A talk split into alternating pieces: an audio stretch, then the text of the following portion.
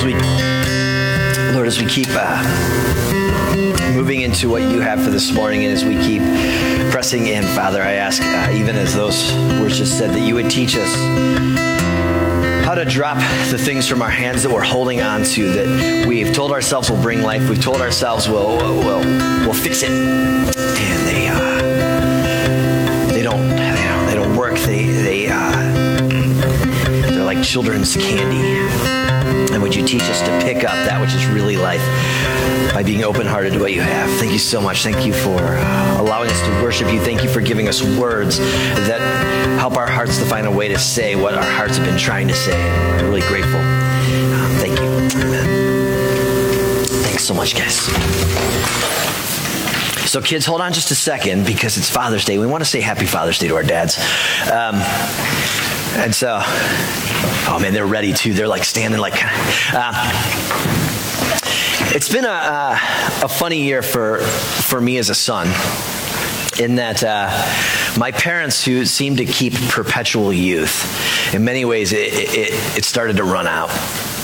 And, uh, and so I've been thinking about my dad because it's Father's Day, and when, when, I was a kid, like when I was really, really little, he had a, a, cherry red convertible Ford Galaxie, for those of you who might know what that is. And, uh, and oh, he loved that car.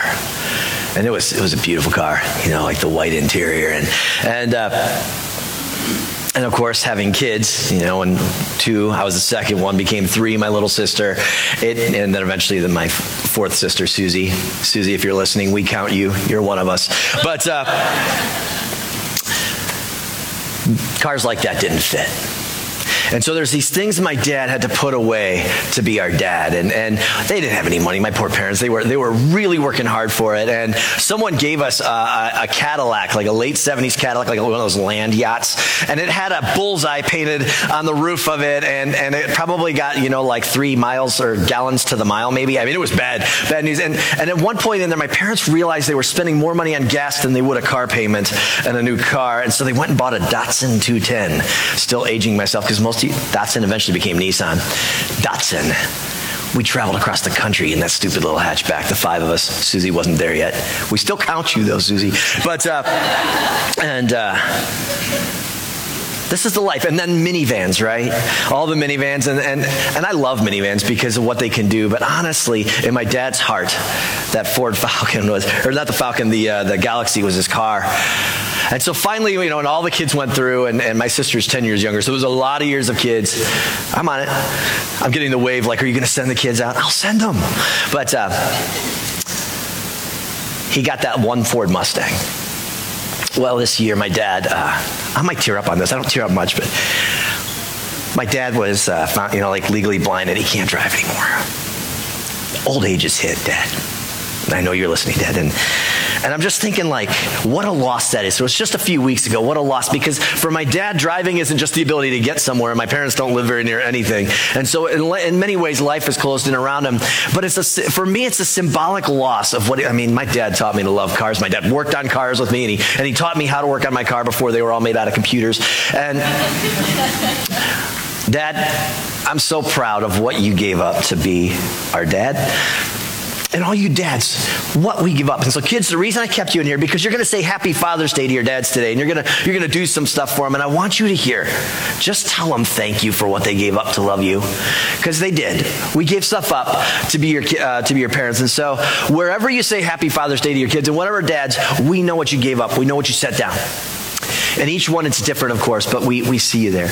But I want to flip that because dads, be careful that we don't think today is going to somehow really be the full validation of all that life was about because it can't. And our kids are going to give us a tie and a card and and kind of like most dads are like, could I just cook myself a steak and eat it in peace? That'd be great, actually. But uh, kids, tell your dad you love them and tell them thanks. You can get off the kids' church. Thanks for staying. Um, so Father's Day is a funny one because when it comes, you know, like uh, I went to a, uh, a, church service once where it was Father's Day and they they had cut off a piece of rebar and made keychains out of them. And some I don't know it somehow said we're strong or I, I don't know what it was. But who carries a rebar keychain? What am I going to put my keys in my purse? My keys go in my pocket. I don't need a piece of right. And and whatever we do, it always feels like for moms we give like flowers. There's things we can do. Do you know what we want? We kind of like a convertible. So, I, so we actually looked into the budget, dads. Could we get a convertible for each you? And we fell just a bit short, and we didn't want to play favorites, so we, we weren't able to pull that off. I think what we really need here on Father's Day is Happy Father's Day. We see you. We know. And so, in light of that, I did. I wanted to keep going with Peter. I, I, didn't want to do a whole sermon trying to like bring meaning to fatherhood and all those things because it's bigger than that. And uh, and as we continue on with, with Peter, and we've been looking at Peter as a church, um, I wanted to set the stage because if you recall, he's been saying that we are the royal priesthood. We are this, this people who God intends to show himself to the world through. And if that's the case, we need pictures of what that'll look like. And so far, I've just set up that that's what we are. Now, Peter, in, in his book, is going to start to deliver what he thinks that looks like and why. And so, to help us do that, I got this here. Oh, yeah. And you remember, like, maybe Halloween or Easter or something when you got that stash? And, and if somebody would have stolen your, I don't know what you got there, your lemon heads, maybe you'd have suffered the lemon heads, but not the Skittles, Lord help them, right? It was, it was as though you'd found all the value that can be had. But here's this funniness I don't know what kid's thing or, or what had been done, but some bag of candy that looked just like that sat in the Brookside office for I don't know how long, and I walked past it every day because I didn't value it at all as an adult. As an adult, when I would look past that, all I just saw was sour sugar and maybe just a little bit of chocolate there with the Hershey's, but it's nothing good like a, like a Snickers or a Milky Way there. There's nothing, right? And maybe you still love candy, I don't know. But children have a warped value. They do. They have a warped value for what's really life. And because of that, they will wrap their hearts around it and say, This is truly it. And as long as I have access to this life, I will have the good life. And, and of course, if you remember, maybe if, if for Halloween, if you were the type who trick or treated or Easter or wherever, if you ever got a candy trove, I hope you remember how your heart grabbed hold of it because that's a thing. Today we have to talk about maybe some things that we have grabbed hold of and called life and what they won't do for us. And so if we can jump into uh, into First Peter, and uh, by the way, I've for whatever reason lost the slides down here, and if you get a shot at it, good luck. If not, eh, I'll just turn around and read. So picking up where. Uh, see, this is the awkward. I normally have it here so I can look at you. Watch me today. Whoosh. Okay. This is coming up. He's been saying, look, as, as we be living sacrifices, as we be the people who represent God, we are unified in our love for one another. This is so terribly important because if you could imagine that somebody who you've met and, and, they're starting to say, maybe this God that you worship has something, and then you bring them, thank you so much, amongst the believers, and they just see that they are just a bunch of jerks to each other and can't stand each other, and like, oh, I see what you really are. Yeesh. But moreover, if we can't practice the way of heaven together, then we don't have a way of heaven to offer anybody. We're frauds, fakes.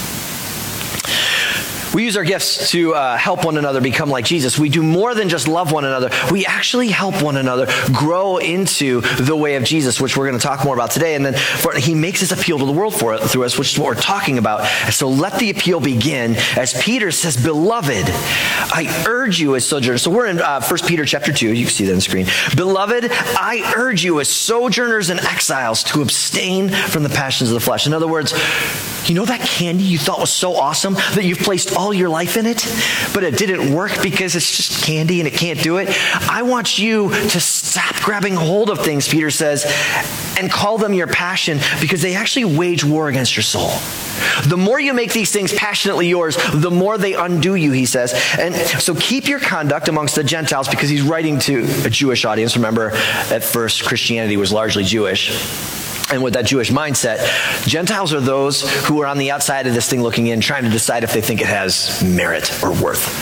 So we would, I don't know, whatever you want to think of somebody who's looking at Christianity and not buying in, that would be our Gentiles, right? Keep your conduct amongst them honorable, so that when they speak against you as evildoers, they may see your good deeds and glorify your God on the day of visitation. Now, before we jump into the day of visitation, what is that? Is it a big thing? And uh, whenever you, uh, this is a little tip off here. Whenever you see things like that, and if you're reading the Bible for yourself, and, and maybe a question mark comes up, what is that? What we want to do is we want to go to the commentaries. So you can go to studylight.org or, or, or Bible Gateway, and, and, and those are the free ones, or, or you come to the office, we've got commentaries on the shelf, whatever. And sometimes all the commentaries are like, it means this. And you're like, oh, that's so nice. It means that. This is one of those things where the commentaries went everywhere. Is it referring to when Jesus comes back? Is that when they're going to glorify God? Is there another day of visitation? But I think maybe the best way to see this little passage is that Jesus, when he walked into Jerusalem in the book of Luke, some of you remember Luke from earlier in the year, looked and said they didn't understand that God was visiting them on the day of visitation. So Jesus coming to Jerusalem was a day of visitation, in which case, maybe the best way to think about this is God comes to people and offers them this chance because Jesus comes to Jerusalem and says, This is a chance for you to decide what you're going to do about God. And I think every person has a spot or spots in their life where they have to decide, What am I going to do about God? And if their experience of God's followers has been brutal and hurtful and un Jesus like, imagine how difficult it'll be for them. So Gandhi went to church in South Africa to try out the Christian thing, and because of the color of his skin, poof, out he goes. And although he loved Jesus' teachings, he couldn't do the Christian thing because he had been amongst the Christians. That's one example of what this might look like. And Peter's saying people are going to have an opportunity to be visited by God. And if they have been betrayed by us, what is it going to do to them? So, motive number one that we would want to be God's people that Peter's going to put in place today is so that others can best respond to God. This is a big deal because we really want people not to check the Christian box and to join us so that we can have more people checking the Christian box, but because they want we want to see them really experience the God who loves them, the God who cares about them, the same love and mercy and joy that we've received. We're hoping that others have a shot at it. Well, that being said, he goes on and says, Be subject for the Lord's sake to every human institution he says, You want to act in a way amongst those Gentiles in a way that will help them experience God? Well, one thing you can do is be subject for the Lord's sake to every human institution, whether it be the emperor supreme or to the governor sent by him to punish those who are evil and to praise those who do good. For this is the will of God that by doing good, you should put to silence the ignorance of foolish people. we need to make a stop here because this is one of those spots in the Bible where the Bible says, obey the government. And uh, we have to figure out what do we do in our world. Because there's a few subtle differences maybe even how we might approach government from them is because in their world the emperor is the government and, and that's what it is. In our world it's a government of the people for the people by the people. And so in some level we're going to have to figure out how do i both be governed but also be part and appropriately part of being the government I have a vote, I have civic opportunities, right? And so it becomes difficult for us because I don't think as Christians we always handle it very well. So if we're going to do this, and we and we we can't make the whole sermon about this, and yet we really have to think this one through so that we can apply it to Peter's idea that he's saying there's a way of doing this.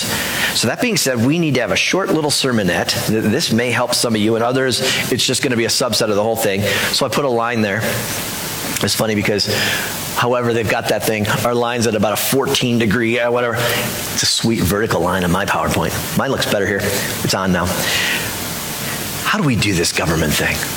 I just want to give you a couple thoughts today. And I think it's super important because we are now turning the page toward 2020. And for the next year of your life, government is going to be a question, right?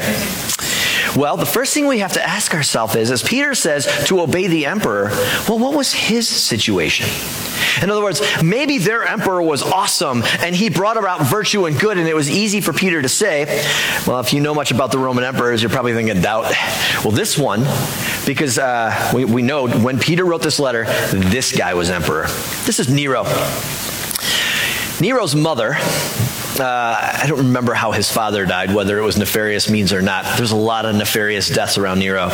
His mother married the emperor, who had a son named Britannicus, who was supposed to be the next emperor.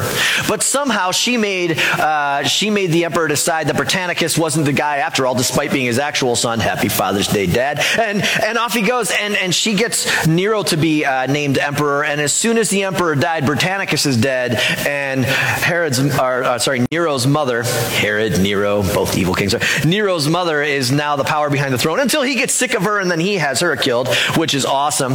His debauchery, by the way, if you know much about Nero, legendary. And then after Rome burned, he needed someone to blame. He blamed the Christians and he began killing the Christians as a way of trying to like make up for the fire of Rome. According to the Roman historians, not the Christian historians, the Roman historians, that he used Christians as human torches in his gardens.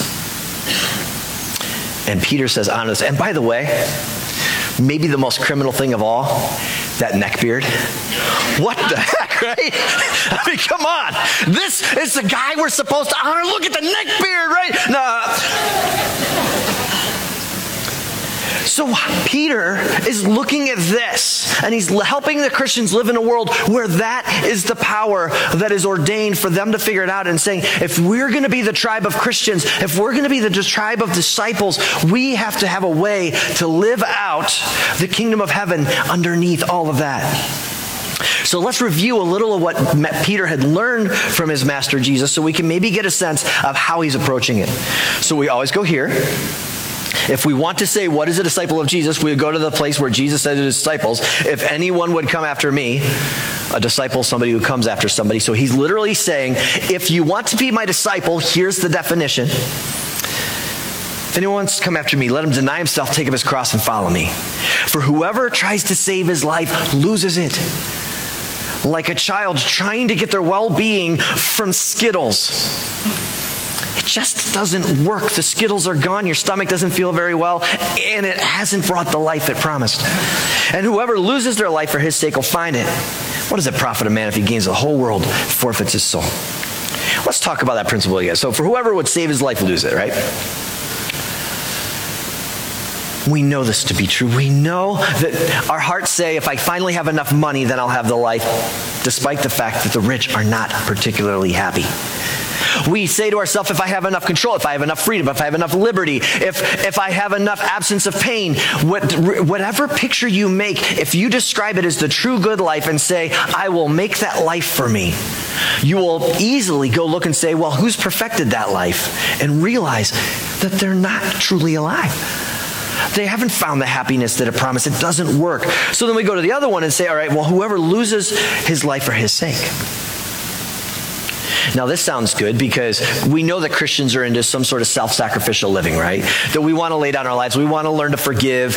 Uh, we want to be the type, I just use this one because it's hard for me, but we want to be the type who, when it's not our turn to do the dishes, we do it anyway just to love people. But I want you to catch there's a subtle picture here that because of Jesus' context, he didn't add it. But I want you to know there is a third option. Even for cross, uh, crucifixions, by the way, because Jesus is trying to say that the way to find true life is to obey your Father, even to a cross. But that's okay because although he's crucified on Friday, he rises again on Sunday. And although you forgive and it feels like a loss of life, you can get it back. And although you can love people who don't deserve love, you can become alive at the end of it. Or although you can suffer evil from a boss or, or somebody, you can get it back. We have to talk about the cross. Because although we have evidence that people can be resurrected from crosses, most people who got crucified just died. What about the people who just lose their life? What about the people who they didn't choose a cross, the cross chose them? If you ever seen Spartacus, you know, the crucifix, and that's, although it's a great movie, it actually really happened in real life. There was a, uh, a gladiator slave named Spartacus who started a revolution, and everyone in the revolution got crucified along the roads. That apparently the crucifixions went for miles.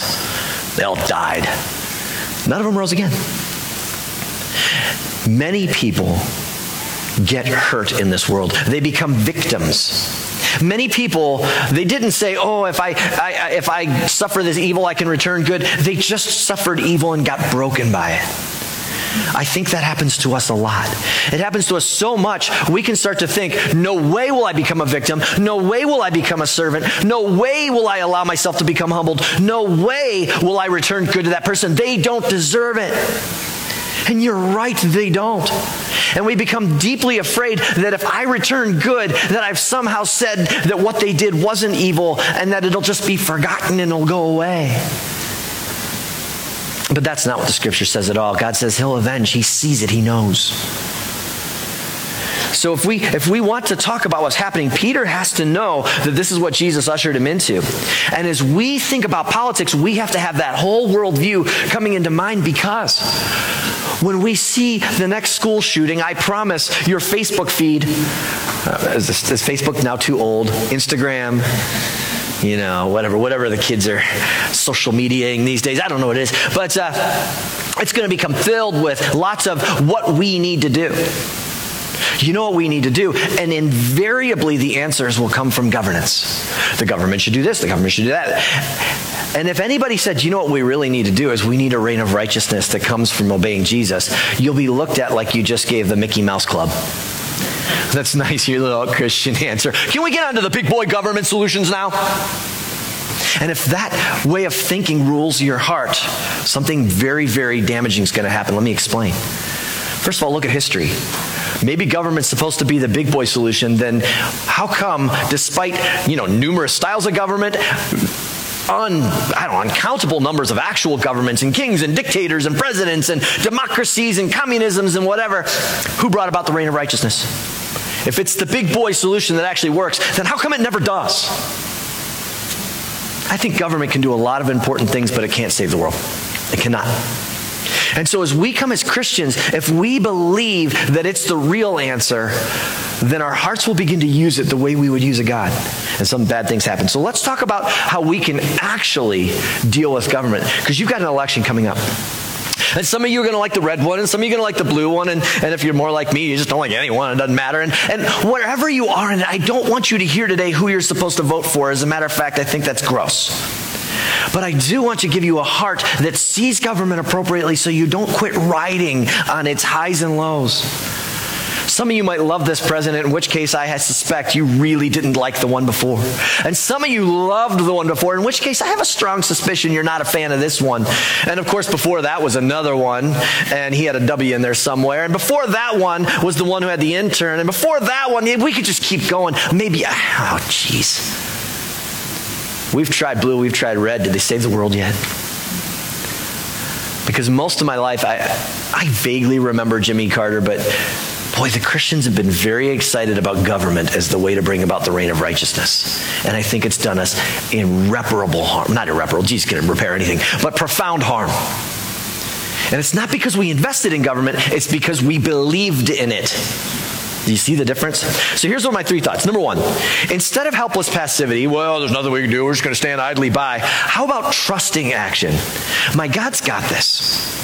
And because he's got it, I'm going to take action and I'm going to try things and I'm going to see what we can do because government's a thing that can be used if it's done in faith through my Lord. But as soon as I believe the government's the actual Savior, I'm lost.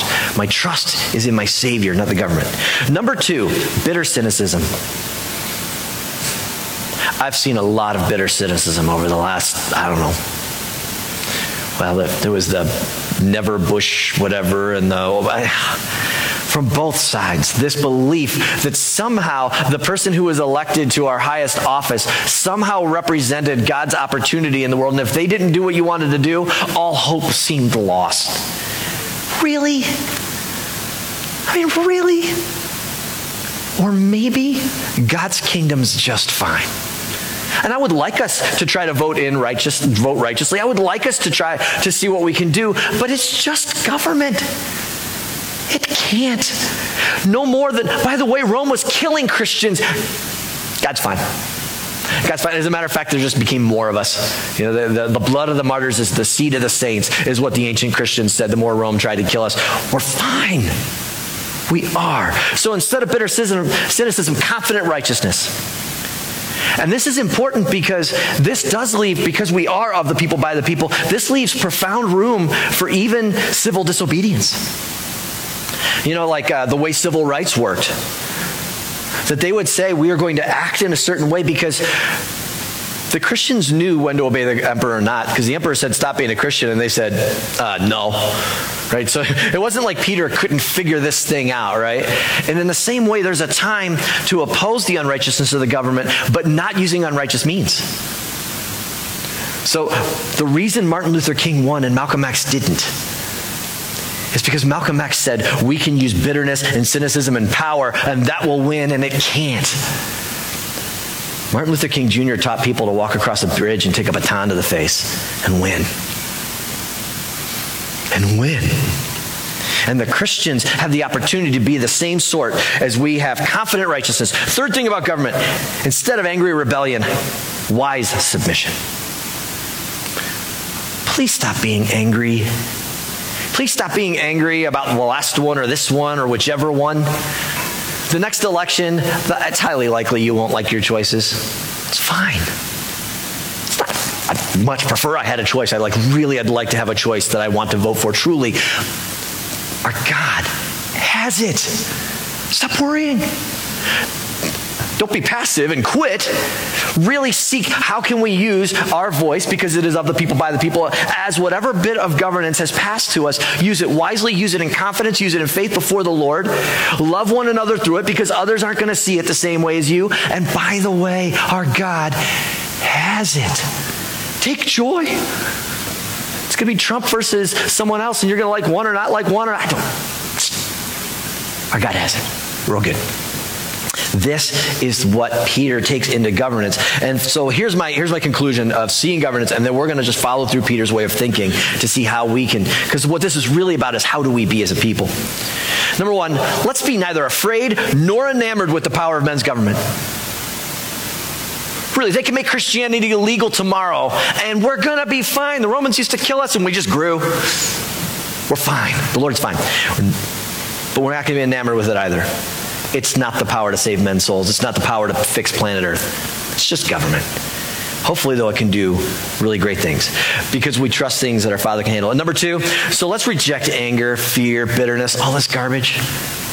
Really, take confidence in our Lord that despite, maybe, maybe you'll like the next president, maybe you won't, I don't, despite all of it, he's got it. If Peter could honor Emperor Nero, let us be the sort who honor whoever comes next, whoever is currently. Not because it is, believe me, Nero and his neckbeard did not deserve Peter's honor, but our Lord does.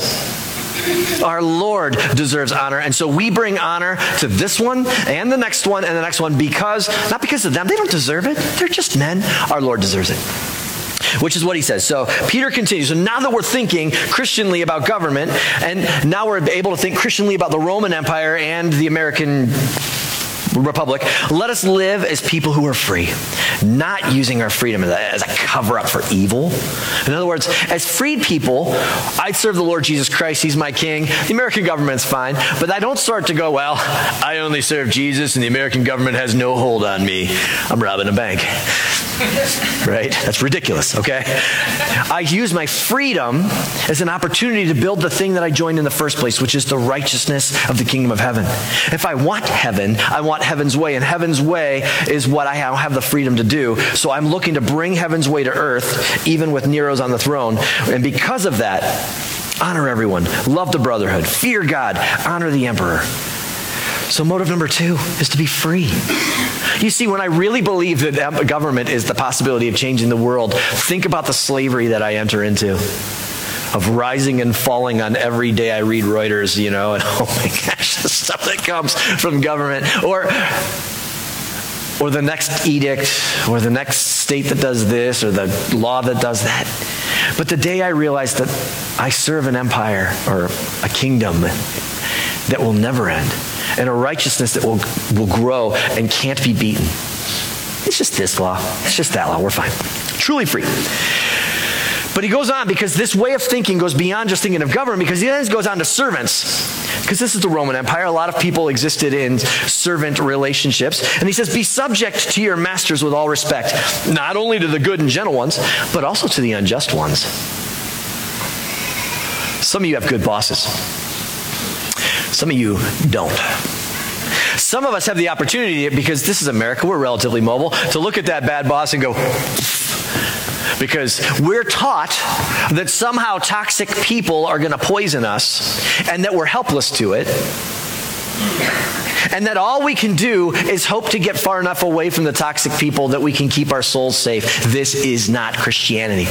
Christianity is designed to teach you how to stay fully alive, fully free, fully filled with joy in the presence and underneath the oppression of the most toxic of people. And if you have that, then you are the most undefeatable person in the world. And so, with that in mind, he says, not only the good and gentle ones, but also the unjust. For this is a grace filled thing, gracious thing. Another tip for you. Sometimes if you're reading and you come across, oh, this is a gracious thing, and think, I wonder what he means by that. Another thing you can do, and for this, I really do like BibleGateway.com because you can type in that verse, and then it'll show that verse, and underneath it say, show in all translations, and they've got like 54 different translations. You know, some more for children, some more adults, some older, some newer, some where every time it comes across a power word, they'll put like 42 words in to try to describe it all the way, and some looking for just one. Wow. And what was super interesting, that was what I did here. Because I see, what does he mean? It's a gracious thing. I have to do my work too. I don't just magically read the Bible and understand every bit of it. I do my homework. You can do yours too. And he says it's a grace filled thing, and it has both to do with the idea that you're being gracious. Some of the translations emphasize that more, and the idea that it makes you free and open to God's grace. And this makes a ton of sense. Because if I believe that I can only have well being if I protect my well being and I keep you toxic people out and only let you good ones in and everything, then all of my saviorness is put on me. And so the graceful one to me is me. But when I trust that my Father can keep me well, even if I have a terrible boss or a good boss or a bad, and I have to serve underneath the elders, I mean, pity me, I have the best job. You see how this works? We have the opportunity to declare ourselves freedmen, not by pushing out all the others so that we can rule ourselves, because that makes us dependent on our own well being, and instead say, My Father, you have me, you know. So you could work a job, and every day your boss looks at you and says, You know, like, I'll probably kill you tomorrow, like the line in. Uh, uh, uh, Princess Bride, thank you. Literally, the word Veggie Tales is the only thing that would come to mind. But I knew I wasn't right. And I was like, come on, Steve, get Veggie Tales out. So Princess Bride, it wouldn't work. Thank you. Thank you for whoever saved us. You, NATO, right? Good job. All right. Veggie Tales. Really? Okay that we have the opportunity, even in the midst of someone saying, I'll most likely fire you tomorrow, or you're on the edge, and we feel, where's it going to go to say, My father has me. If I get fired, if I keep my job, if my boss said it was a good job or bad job, if I did my job knowing that I did it before my Lord, and my Lord looks and says, Great job. Good job. I see, I know. Then what does my boss have to do with my well being? And if I get fired, I'm wondering, where's that paycheck going to come from? Can my father provide? Has he provided? That's why Peter says, no matter what. See, well, well, first of all, what credit for you if you, you know, if you did a bad job at your work and you got fired for it or whatever? I guess that's how it works. But you see, if you're working as though to our Lord, if you're working to his pleasure and you're doing it right and an unjust boss treats you unjustly, he says, but if when you do good and suffer for it, you endure it, this is a grace filled thing in the sight of God. This is how we save the world. We don't save the world by taking control of the power of government and shaking our fist at it and trying to overwhelm it. We change the world by every time we suffer evil and return good. And he's teaching even servants how to do that thing. So, motive number three, it opens us to God's grace. Because when I can't provide for my own well being, or if I stop acting like I can and try to save my life, I lose it. Instead, when I live a life saying, I can, I can just trust that my Father has me. And if I come to the end of the day and He says, Well done, well done, then that's what I needed to hear. It opens us to his grace. So, so far, he's like, this way of living, it's how we can best respond to God, to be truly free. It opens us to his grace. And then it says, for this you have been called. This is what this is what you were called to. When you signed on to the Christian thing, this is what he was hoping you'd do. Because first of all, Christ suffered for you. In other words, before you get all like, I'm not suffering for anyone else, remember, someone suffered and died for us. Leaving also leaving us an example so that we might follow in his steps. This is why I am always pressing us to not just think of Jesus as Savior from our sins to get us to heaven, but example for how life can work because the apostles kept writing about it. So I will keep telling you about it. That he's not just saving us from our sin, and that, by the way, is amazing that he saves us from our sin, but it also says this is how you can do it. An example to us, so that you might follow in his steps. He committed no sin. Boy, talk about unjust, unjustly treated. He actually didn't sin at all. Neither was deceit found in his mouth, and he was reviled, but he didn't revile in return. And he suffered, and he didn't threaten but continue to entrust himself to the one who judges justly. My Father has me, is what he said. You can say it too. So, motive number four for us being the royal priesthood, because our Master did it. He's teaching us a way of living life that can profoundly bring well being and joy, not just to us, but to the world. We can do it we could really believe that far more than the ineptitude of government is the righteousness of the saints to really, really change the world. But if we do that, think about how empowering that is, but also how much responsibility is there. So he finishes by saying this He himself bore our sins in his body on the tree, that we might die to sin and live to righteousness not just to save us from sin, but to actually free us from all of the self protection of life and the needing to take care of self because I'm so afraid my candy's going to be taken away, and to realize where good and real life can be had. And to live toward it, that we might actually live righteousness, which means we produce it in the world and we get the well being that comes from it. By his wounds, you have been healed. For you are straying like sheep, and now you return to the shepherd and overseer of your souls. Man, why don't you guys come up? As we start to close toward the end of this uh, Father's Day, I want to challenge you to ask where have you been entrusting the powers of this world to save your life? Maybe I can have a good day if my boss does a good job, and if he doesn't, then I'm, I'm or she doesn't, then I'm, I just am over. Or maybe if I keep my job, or maybe if where have you been entrusting the well-being of your soul, and where's it keeping you captive? And can you believe that even if that thing were removed from you, and even if the most unjust president of all time, with a neckbeard and assassination of his own mom kind of president, whatever, comes next can you be well? Because the king reigns. Because the king reigns. Father, thanks for the reminder today that you are our king, that you are our savior, and that you're our father. Thank you for the reminder that you have us that there is nothing to fear, that you will provide that you will continue to work in and through our lives and that you have us. Father, I pray that we would be the people that First Peter describes. That we would be a royal priesthood, that we would be those who endure suffering, who always rejoice, who walk in the power of the Holy Spirit this reminder today. Father, we are so grateful to be your children. In Jesus' name, amen. Well, Brookside, before I let you go this morning, I. Um, yeah, just again, happy Father's Day from us to you. I also wanted a few, added two quick announcements, but also wanted to let you know that about this time every year, the elders and their wives slip away for 24 hours, which we did this past weekend, these last couple of days, just to pray for the church and to dream for the future. And we want you to know that we had a fantastic time. And we talked about three major conversations, the first of which was the way forward in regards to discipleship and what it means for all of us to look more like Jesus. And we're excited because we're talking a lot about how to bless our children and how to actually really empower our high schoolers and middle schoolers and those of you who are single to married and families and who we call the empty nesters, I guess you call yourselves, right?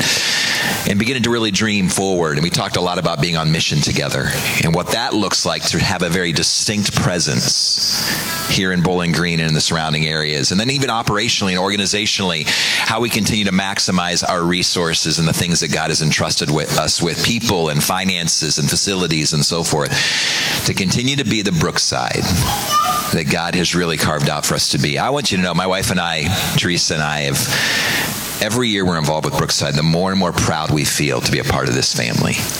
And I know the elders and our wives feel the same way. It's been a pleasure and a privilege to be a part of this. Also, we invited the staff yesterday to join us for several hours, and I just want you to know um, what a privilege it is to have a Steve Rieske and an Amy Seifert and a Ricky May and an Aaron Kessler and now a Tyler Bach as this staff team. They love you so much and they serve with such sacrifice and vision and selflessness. And it's really an honor to be involved in leading alongside of them. So we're very proud of them. Make sure you pat them on the back in the next days and weeks and thank them for their service. But also, this mobility team that puts this together every single Sunday morning, again, thank you. Um, Ricky did whisper in my ear just before the final song. He's like, hey, can you give a quick shout out that a lot of our folks are on vacation today? And if any of you would be willing to just walk up to Ricky in the next few minutes and say, I'll help tear down, we could use a couple extra hands. The only announcement I have is obviously just to keep on your calendar June 30th, Sunday, right after church, we're going to be at Carter Park. Carter Park, right? Carter Park, just to kind of have a family fun day, to bring food, to grab some food on the way, and just celebrate and have fun together during these summer months. Hopefully, there will not be a monsoon on that particular Sunday. But in Bowling Green, Ohio, you never know. That said, dads have a fantastic Father's Day. Families, all of us have a great, great Sabbath. And we love you. Anything we can do to help or serve, any way we can be praying for you, don't hesitate to ask. Have a great day.